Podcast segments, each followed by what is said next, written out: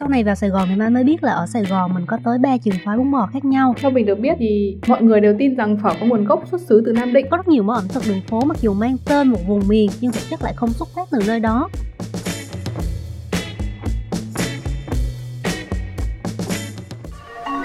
You're listening to a podcast series from the Etc. Production. Biết tất là gì?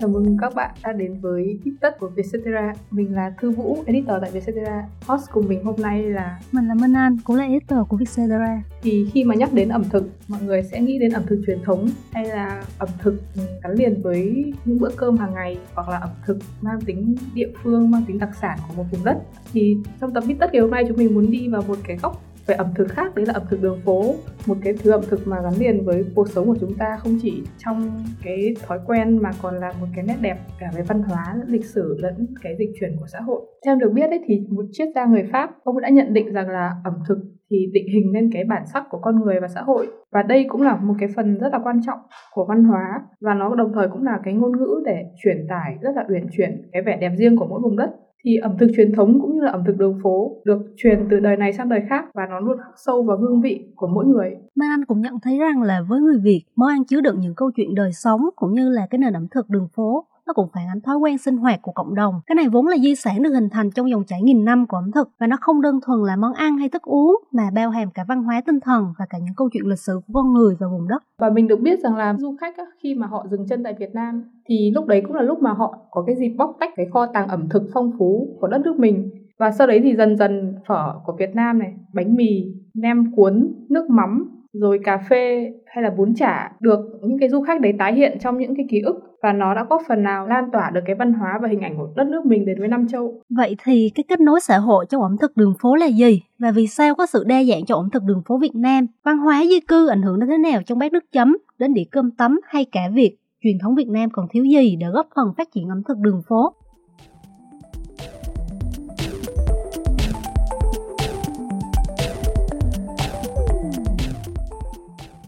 Thì theo mình được biết ấy, thì ẩm thực là một cái phần của văn hóa của một quốc gia. Và chính những cái món ăn đường phố tuy nó rẻ tiền nhưng mà lại rất hấp dẫn và nó thể hiện một cái cách rất là đầy đủ và rõ nét tinh hoa của cái văn hóa đấy và khi mà muốn có những cái hiểu biết và trải nghiệm hoàn hảo về mỗi vùng đất đi qua thì chúng ta nên thưởng thức những cái món ăn đường phố điều này sẽ luôn mang lại những cái thú vị rất là bất ngờ Đối với đất nước Việt Nam thì rất là đa dạng thổ nhưỡng, vì thế mà nguyên liệu chế biến các món ăn cũng rất là phong phú. Món ăn Việt Nam ít giống với bất kỳ món ăn đông phương nào bởi nét riêng ở cách nếm gia vị, thành phần và cả phương pháp chế biến. Ẩm thực đường phố Việt Nam cũng vậy, sức hấp dẫn của nền ẩm thực đường phố đến từ sự mộc mạc, dung dị mà nó đậm đà bởi cách chế biến và cả văn hóa kế thừa và sáng tạo qua các thời kỳ. Và nếu mà các bạn đã từng dạo bước khắp Việt Nam thì mọi người có thể dễ dàng nhận thấy đấy là cái sự biến chuyển trong khẩu vị cũng như là cái cách chế biến món ăn đường phố như thế nào. Ví dụ như là ở Hà Nội thì người dân có thể ăn trưa với bún chả hay là thịt ba chỉ nướng. Nhưng mà ở Sài Gòn thì mọi người lại thích ăn bánh xèo, cuốn rau hoặc là bún thịt nướng, rồi nước chấm chua ngọt. Quay lại với miền Trung, đến cố đô Huế thì lại bún bò lại là được món ăn sáng rất là yêu thích.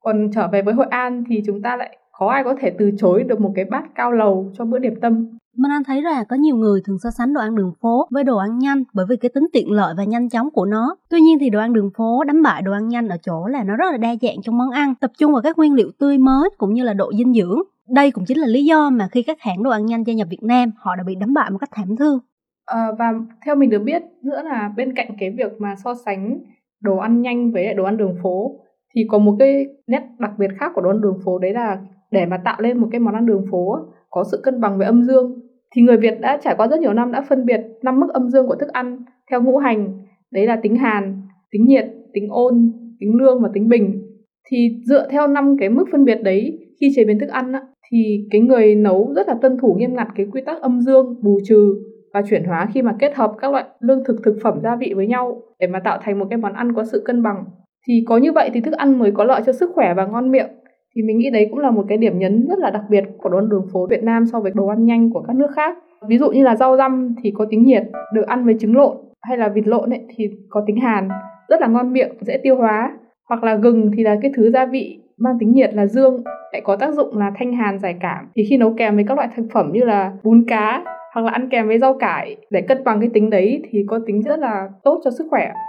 Thì nói như vậy để các bạn thấy là chỉ cần trong người không khỏe hay là thèm một cái gì đấy thôi, đi ra đường phố Việt Nam mọi người có thể dễ dàng kiếm một món ăn phù hợp với tình trạng của bản thân lúc đấy đây có lẽ là lý do rõ ràng nhất là tại sao mà nhiều người vẫn thích ăn đồ ăn truyền thống hoặc là đồ ăn đường phố hơn thay vì là ăn những món đồ ăn nhanh như là hamburger. Ví dụ như mình sống ở Hà Nội thì mình không nấu ăn và mình ở một mình. Cái thứ mà nuôi sống mình đấy là đồ ăn ngoài đường phố. Ví dụ như sáng đói thì lên phố làm bát bún ốc uh, cay vị ớt trưng này xong rồi thêm tí the nhẹ của tía tô. Đến bữa trưa hay là giữa chiều thì ra đầu ngõ là có cái cành cháo sườn hay là bánh cuốn với hương thơm rất là béo ngậy. Rồi buổi tối thì ăn nhẹ hay là ăn nặng, nhưng mà vẫn có rất nhiều lựa chọn. Rồi ăn đêm thì cũng có đủ các hàng như kiểu bún ốc, miến phở phở gà, phở bò đủ cả tuy là trong Sài Gòn nhưng thực chất mà món mà anh thích nhất ở đây lại là bún bò.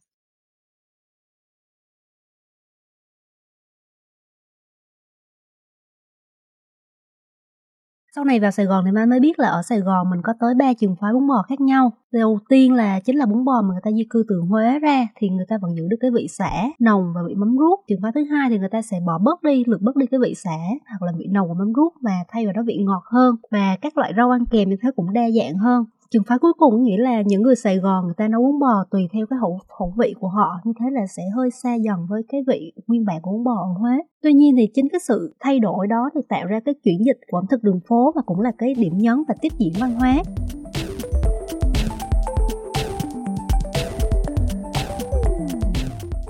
Có thể thấy là ẩm thực đường phố cũng giống như là con người, cũng luôn có cái sự dịch chuyển để mà tiếp biến và tiếp nhận những cái khác nhau của từng vùng miền À, vậy thì chúng mình cũng hãy cùng bước sang một cái ờ, phần ý mới đấy là bàn luận về cái sự chuyển dịch của ẩm thực đường phố và điểm nhấn cũng như là tiếp biến văn hóa của nó. Thực chất thì ẩm thực đường phố vốn là với cái giá cả rất là hợp lý, là nơi mà cung cấp thực phẩm cho nhiều tầng lớp lao động. Trước đây thì ẩm thực đường phố không được các nhà cầm quyền ưa thích vì nó là đơn giản là lấn chiếm lòng lề đường. Nhưng mà hiện tại thì nó đang trở thành một cái điểm nhấn du lịch thì người ta lại có một ánh nhìn khác hơn về ẩm thực đường phố. Đơn giản là trong cái dịch Covid vừa rồi thì các hàng ăn đường phố là bị đóng cửa thì cái vấn đề ăn uống hàng ngày đã trở thành một vấn đề nan giải hơn với nhiều tầng lớp khác nhau nói đến cái điều này thì mình cũng quay lại cái câu chuyện về phở một chút. Theo mình được biết thì mọi người đều tin rằng phở có nguồn gốc xuất xứ từ nam định. Ban đầu nó là cái món sáo trâu. Và sau này thì người ta phát minh ra cái kiểu là cho cái sợi gạo dẹt và dẻo thơm vào cùng với nó để mà ăn cùng. Sau đấy thì người nam định bắt đầu tha hương gồng gánh phở về hà nội, bắt đầu bán rong và mưu sinh. Từ thủ đô thì phở biến đổi theo một cách rất riêng thì mình nghĩ là theo một cái giả thuyết nào đi chăng nữa, chắc chắn là tuổi đời của phở cũng vừa qua khoảng một thế kỷ. Cho đến khi mà pháp bắt đầu xâm chiếm và đem theo văn hóa của họ vào, thì cái việc mà dùng thịt bò như một cái thực phẩm phổ biến, lúc đấy mới bắt đầu manh nha ở Việt Nam. Cái này phải so sánh một chút, đấy là cái phong cách ăn của người Tây và người Việt rất là khác nhau. Bởi vì người Tây chỉ ăn bít tết và sử dụng cái thịt mà phi lê cho đủ mềm, hoặc là cùng lắm là những cái món om hầm và dùng thịt vai. Thì những cái mà nạm như kiểu gầu, rẻ, sườn, bắp, họ sẽ vứt đi sau đấy thì người Việt đã sử dụng chúng để trở thành phở sốt vang, thành bò kho mà chúng ta đang biết. Nói thế để thấy là người Việt rất là khéo léo khi mà tận dụng những cái thứ mà người nước khác coi là của vứt đi để mà làm nên cái đặc sản và đặc sắc riêng của dân tộc xứ mình. Đấy cũng là một cái ví dụ rất là tiêu biểu cho cái việc mà tiếp biến văn hóa từ nước này sang nước khác trong ẩm thực còn lại. Ví dụ như là mình đến với Huế thì đây là nơi đóng đổ các bậc vua chúa khi xưa. Và rất nhiều loại bánh ngày nay như là bánh khọt hoặc là bánh nậm, chè Huế cũng là thức quà chiều của vua chúa thời đó. Một thời gian sau với sự chuyển dịch của lịch sử thì các món ăn này dần được bình dân hóa. Chúng ta có thể tìm được những món này trên đường phố và dễ dàng trở thành một món đặc sản ẩm thực rất là nổi tiếng đất Huế mà ai cũng phải thử. Bên cạnh đó có rất nhiều món ẩm thực đường phố mặc dù mang tên một vùng miền nhưng thực chất lại không xuất phát từ nơi đó. Một ví dụ rõ nhất là món bún bò Nam Bộ. Món này thì thực chất là xuất phát từ một con phố tên là Lê Duẩn tại Hà Nội. Phố này ngày xưa tên là Nam Bộ, vậy nên là mấy món bún bò mới có tên như thế. Khác với những cái món bún bò khác thì món này là không có nước bún chan mà bún được rưới nước mắm tỏi ớt chua cay. Và ở bên trên thì người ta sẽ sắc những cái lát thịt bò rất là mỏng được xào chín, ăn cùng với các loại rau thơm. Sau này sẽ có thêm giá đổ và dưa chuột, bỏ thêm vào. Tiền thân của món ăn này cũng được cho là xuất phát từ món bún chả, vậy nên hai món đều có nước dùng rất là giống nhau. Thì qua hai cái ví dụ mà chúng mình vừa đề cập, mọi người có thể thấy là ẩm thực mặc dù khác nhau về kết cấu, về cấu trúc trong món ăn, hay là cách khác nhau về cách thưởng thức nhưng mà bản chất của nó vẫn đi lên từ một cái món ăn nền tảng. Thì ẩm thực khi đấy nó đóng vai là một người mà đón nhận những cái sự giao thoa và chuyển mình trong văn hóa, trong xã hội. Ẩm thực đường phố ngày nay thậm chí còn tiến hóa hơn, nó nâng cấp, được trở thành cái nguồn cảm hứng cho rất nhiều nhà hàng, các quán nhậu, nhà hàng năm sao, fine dining. Và chúng được trang trí, được decor một cách rất là bắt mắt ví dụ như là ẩm thực đường phố trong tiếp biến văn hóa thì ảnh hưởng rất nhiều của người Hoa với những cái món ăn như là hủ tiếu Nam Vang, dim sum và thậm chí là dim sum ở ngoài Hà Nội thì dường như là một món rất là đắt. Mình phải đi vào nhà hàng mình mới có thể gọi một cái đĩa dim sum ăn và thậm chí là giá đến 60 70 nghìn. Nhưng mà vào trong Sài Gòn thì mình có thể gọi một suất dim sum rất là rẻ để ăn. Thì đấy là một cái sự hòa trộn vào trong cái đời sống và có sự khác biệt giữa các vùng miền. Bản thân ẩm thực đường phố cũng là xuất hiện rất nhiều trong văn hóa dân tộc cũng như trong văn hóa đại chúng. Điển hình của văn hóa dân tộc chúng ta có thể thấy là ẩm thực đường phố ảnh hưởng nhiều từ ẩm thực truyền thống. Vậy nên nó sử dụng rất là nhiều món rau và các loại thủy sản nước ngọt dễ kiếm như là tôm, cua, cá, trai, hến. Các loại rau ăn kèm cũng rất là đa dạng. Các món ăn như thế này cũng thường ít mỡ, rất là ít món mà người ta nấu ngập dầu và họ cũng không dùng nhiều những các món thịt của phương Tây và cũng không nhiều dầu mỡ như các món của người Hoa. Lấy ví dụ như là các món như là bánh xèo, phở cuốn và bánh cuốn thì món nào mình cũng có thể ăn kèm rau sống nên không bị ngán. Thậm chí người Việt mình còn biết tận dụng những vị thuốc từ cây cỏ thiên nhiên, chế biến đơn giản như là luộc, xào, nướng để giữ nguyên vị nguyên bản cũng như là các chất bổ dưỡng trong thực phẩm, dù chỉ là trong một cái quán ăn lề đường vẫn có những cái yếu tố này. Ờ, để lấy ví dụ cho cái quan điểm của Minh Anh thì mình muốn nói ví dụ về món gà tần. Gà tần khi xưa nó là một cái món ăn trong cung cấm và để mà tần được một cái nồi gà rất là chỉn chu, rất là con mắt thì họ dường như phải dùng đến 4 5 tiếng và phải dùng một cái nồi đất rất là xịn. Nhưng mà sau này khi mà xã hội hiện đại hơn thì mọi người nghĩ ra cái cách là tần gà bằng nồi áp suất và gà tần khi đấy rẻ hơn, trở nên đại chúng hơn và trở thành một cái phương thức giải cảm và bổ dưỡng rất tốt cho những cái tầng lớp lao động thấp hơn. Thì ẩm thực đường phố lúc đấy hòa mình vào trong cái văn hóa đại chúng và tiếp nhận cái sự chuyện dịch chuyển của ẩm thực sang trọng khi xưa. Ngoài ra thì trong cái món gà tần đấy mọi người còn biết đưa vào trong đấy như là lá ngải cứu, rồi các loại thuốc bắc để mà tăng dinh dưỡng cho nó thì đấy là một ví dụ về việc là người Việt cũng rất am hiểu về các loại cây cỏ thiên nhiên và cùng với đấy là cái niềm tin mà vạn vật phải giao hòa. Sự hòa hợp ngũ hành là quan niệm rất là phổ biến trong ẩm thực của các quốc gia châu Á, nhất là Việt Nam. Lấy ví dụ như là cái bát nước chấm để mà ăn kèm một món cuốn chẳng hạn, thì nó phải đủ ngũ hành, năm vị là mặn, đắng, chua, ngọt, cay. Và mỗi món khác nhau thì đều có một cái nước chấm tương ứng để phù hợp với cái hương vị của món ăn đấy và thậm chí là ông cha ta còn áp dụng vào cái gia vị vào cái việc chế biến món ăn để chữa bệnh. Ẩm thực đường phố khi đấy lại còn trở thành một cái hiện thân của tự hào văn hóa Việt Nam mà nhiều khi chúng ta lại dễ dàng lãng quên mất.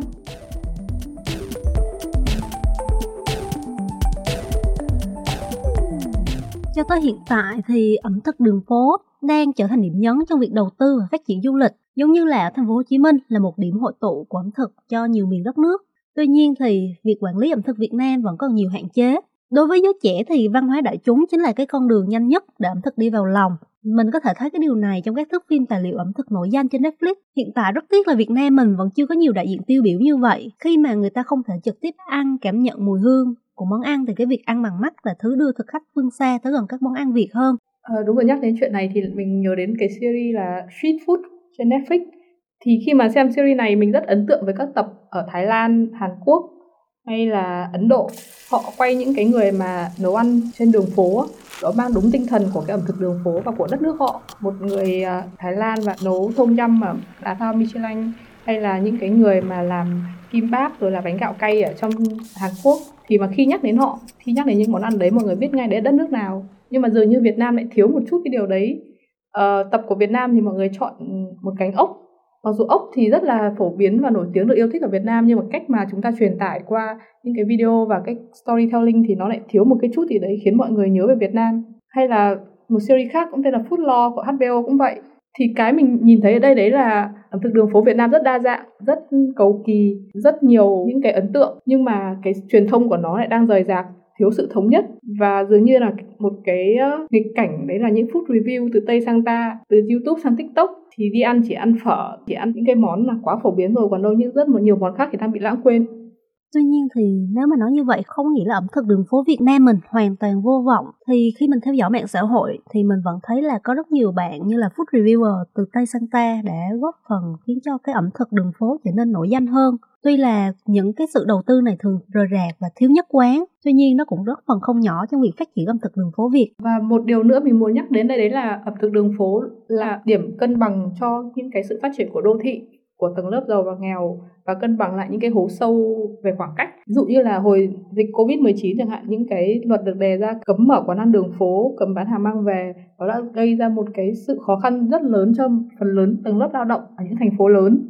Thì bạn mình có kể một câu chuyện đấy là hồi bạn mình ở bên nước ngoài, buổi sáng ra chỉ bữa ăn buổi sáng bên phương Tây thì chỉ có English breakfast hay là ăn bánh mì với lại uh, uống sữa tươi rồi ăn phô mai nhưng mà ở Việt Nam thì chúng ta cầm 35 40 nghìn đi ăn sáng, có rất nhiều lựa chọn. Từ xôi xéo, bún bò, rồi là bánh mì pate, hay thậm chí là mình có thể ăn một bát bún chả rất là ngon. Những cái gánh hàng rong rồi những cái ẩm thực đường phố đấy, mình nghĩ là nó đang nuôi lớn cả một cái thế hệ. Và đồng thời là cái chỗ dựa cho sự phát triển của rất nhiều những cái giá trị khác. Trong tập podcast TikTok ẩm thực đường phố lần này thì chúng mình chỉ mới có thể liệt kê một vài điểm nhấn và ví dụ tiêu biểu của ẩm thực đường phố trên các miền đất nước. Vậy nên các bạn nên thử tự mình trải nghiệm trân trọng ẩm thực đường phố theo cách của riêng mình.